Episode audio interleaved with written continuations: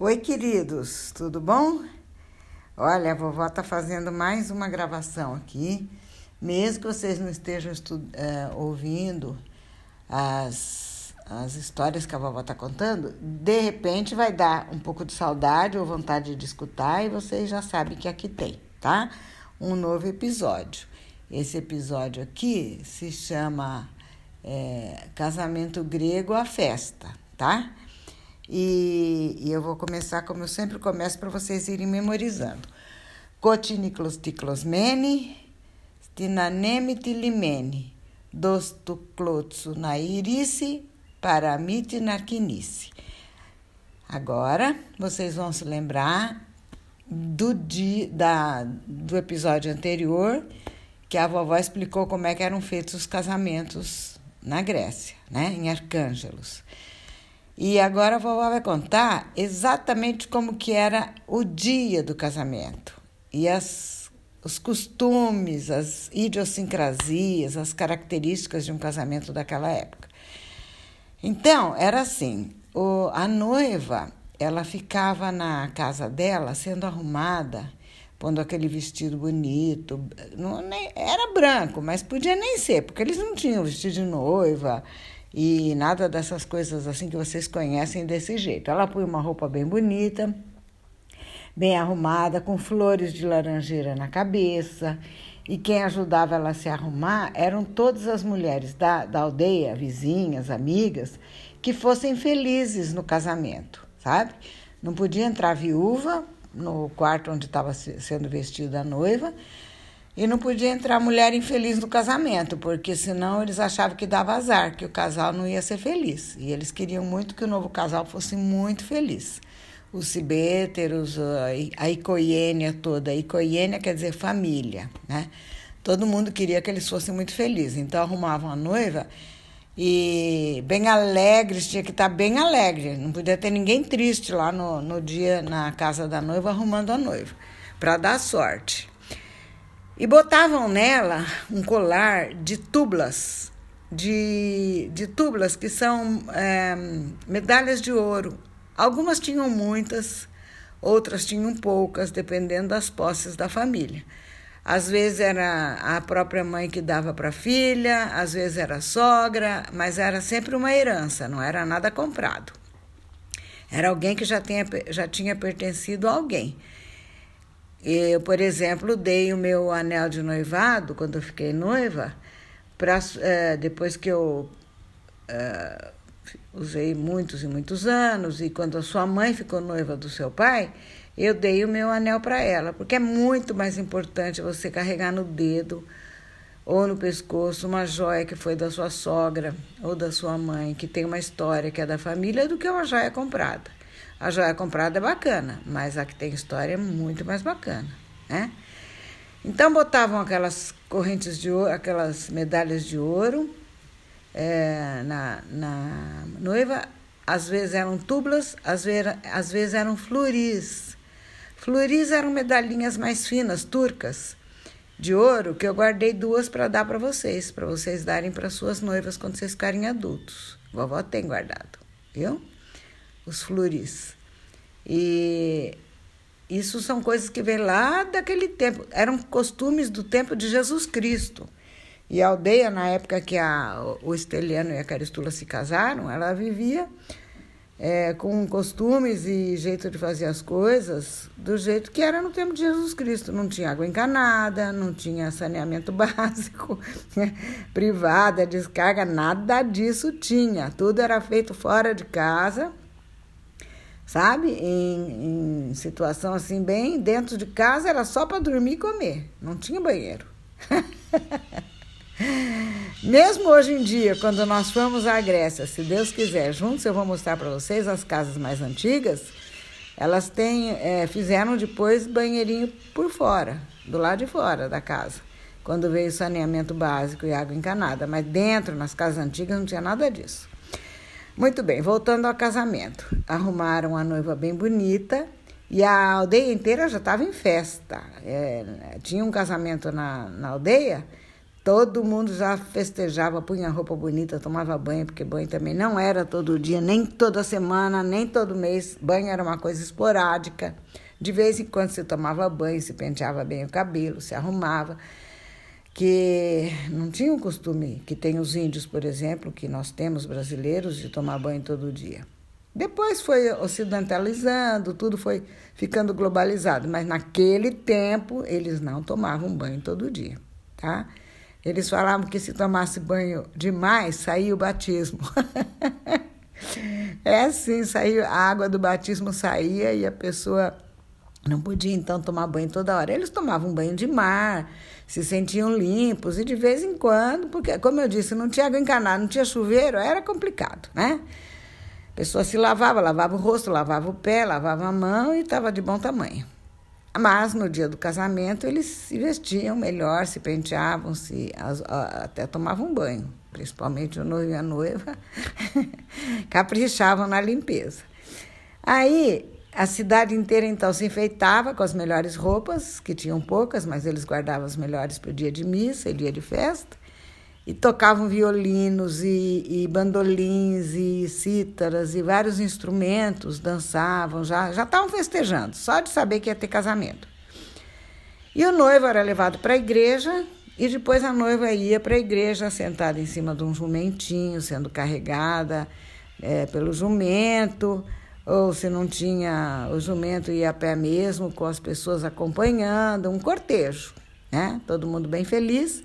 E na igrejinha já esperando o noivo com os amigos dele, com a família, esperando ela chegar. E o padre com aquela roupona preta, típica dos padres ortodoxos, um chapéu parece meio de cone, era um tipo de um negócio que até hoje eles usam. Se vocês procurarem na internet vestimenta de padre ortodoxo, vão ver como é.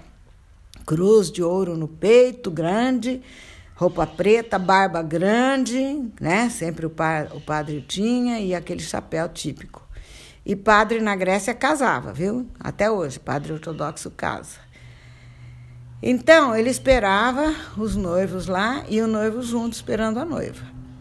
Quando a noiva chegava, que o pai dela levava ela para entregar para o noivo na igreja, era a primeira vez, primeira vez que o noivo pegava na mão da noiva. Ele tocava ela pela primeira vez. Porque, não, como eu disse ontem, né, no episódio 2, não havia esse costume de namorar, beijar e ficar muito próximo e viajar junto e todas essas coisas que hoje em dia se, se permite. Aquele tempo, não. Aí o pai entregava a noiva e o noivo estava lá bem bonito, bem perfumadinho, com o seu terno. O perfume que eles usavam era água de rosas, chama-se atônero. E quando a gente quer festejar muito que alguém chegou na casa da gente, a gente joga água com a, joga atônero em cima da pessoa.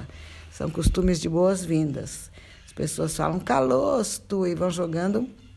Calosto quer dizer seja bem-vindo e vão jogando água de rosas, que é um perfume bem gostoso, bem natural, em cima das pessoas. Muito bem, aí começava o casamento, o padre abençoava, falava em nome do Pai, do Filho do Filho do Espírito Santo em grego, rezava as orações, tudo em grego, benzia muito e tinha um. E esse costume é até hoje, quando uma noiva ortodoxa casa, eles tinham é, duas coroinhas de flores de laranjeira feitas, é, uma para o noivo, uma para a noiva, e unidas com uma fita branca de cetim. Essas duas coroinhas eram colocadas na cabeça dos noivos pela madrinha, né, pelos padrinhos, e ficavam os dois unidos por uma fita, por uma coroa, que estava cada um na cabeça dele com uma, mas a fita unia os dois. E essa coroinha ficava até o fim, unindo os dois da cerimônia. De vez em quando se fazia a mudança, trocava, punha a madrinha pegava a coroinha que estava na cabeça do noivo, punha na da noiva e destrocava outra vez, que era para simbolizar que estava havendo uma união ali, de almas, de pensamento, de corpo, de tudo, união completa. O padre abençoava e os noivos estavam casados. Não tinha esse negócio de beijinho para todo mundo ver na igreja também, não. Sabe? Tudo muito discreto, era muito respeitoso. E aí iam dançar, iam para festa, comia-se o que tinha de bom. Se tivesse uma época de fartura, eles cozinhavam cabrito, assavam cabrito, que é uma delícia, que a vovó já fez uma vez para vocês. Se Deus quiser, vamos fazer outra vez. Cabrito assado, a moda grega. E tomavam uso, tomavam vinho e festejavam bastante até tarde da noite, né? até uma certa hora, nada de madrugadas. Aí o noivo e a noiva iam para a casinha deles, que eles iam morar. Só que a cerimônia não acabava aí. Eles deixavam o noivo e a noiva dormirem, só que eles não dormiam ainda na cama de casal principal. Eles dormiam numa caminha que só ia ser usada uma vez na vida, que é uma, uma caminha especial para os noivos, tipo a da lua de mel, que ficava dentro da casa, que era para o noivo ver se a noiva sabia beijar ou se ela não sabia beijar. Se ela não soubesse beijar, ele aceitava ela, porque sinal que ela nunca tinha beijado ninguém. ele não, não queria e tinha o direito de devolver para os pais uma noiva que já tivesse beijado. Se ele percebesse que ela era muito sabidona, que já sabia beijar, já sabia tudo, ele devolvia. Ele devolvia a noiva e, e os pais tinham que aceitar. Era uma vergonha desgramada. Por isso que os pais tomavam muito conta das filhas, para elas não beijarem ninguém antes do casamento. E elas não beijavam mesmo. Tanto era pudoroso, era recatada a mulher naquela época, e os homens quase que não viam nada, só o rostinho delas, que quando uma moça às vezes estava fazendo pão em casa, amassando a massa no, na bacia, e dobrava a manga comprida que ela tinha até o cotovelo, assim, para não sujar de massa, e passava alguém pela janela, via os bracinhos dela, assim, bem branquinhos, que ela estava uh, fazendo a massa, tinha moço que até desmaiava de ver aquilo de tão, tão, parecia que estava vendo o corpo da moça. Era, era muito diferente, muito recatado. Aí Esteliana e Caristula foram para aquela caminha de casal, e no dia seguinte, a, as pessoas foram de manhã lá, tipo, bater na porta. bater na porta da casinha deles para ver se o casamento tinha dado certo, se estava tudo ok, ou se ela ia ser devolvida. Aí tocavam violino, os noivos acordavam com aquela música, e aí apareciam bem felizes, abraçadinhos na janela, sinal que o casamento tinha dado certo. Esse casamento deu certo, não foi, a noiva não foi devolvida e esse Esteliano e essa Caristula se transformaram nos próximos episódios, vocês vão saber, nos meus avós, pais da minha mãe, tá? Tomás conheceu minha mãe. Então, é, se transformaram nos meus, é, nos meus avós, tá?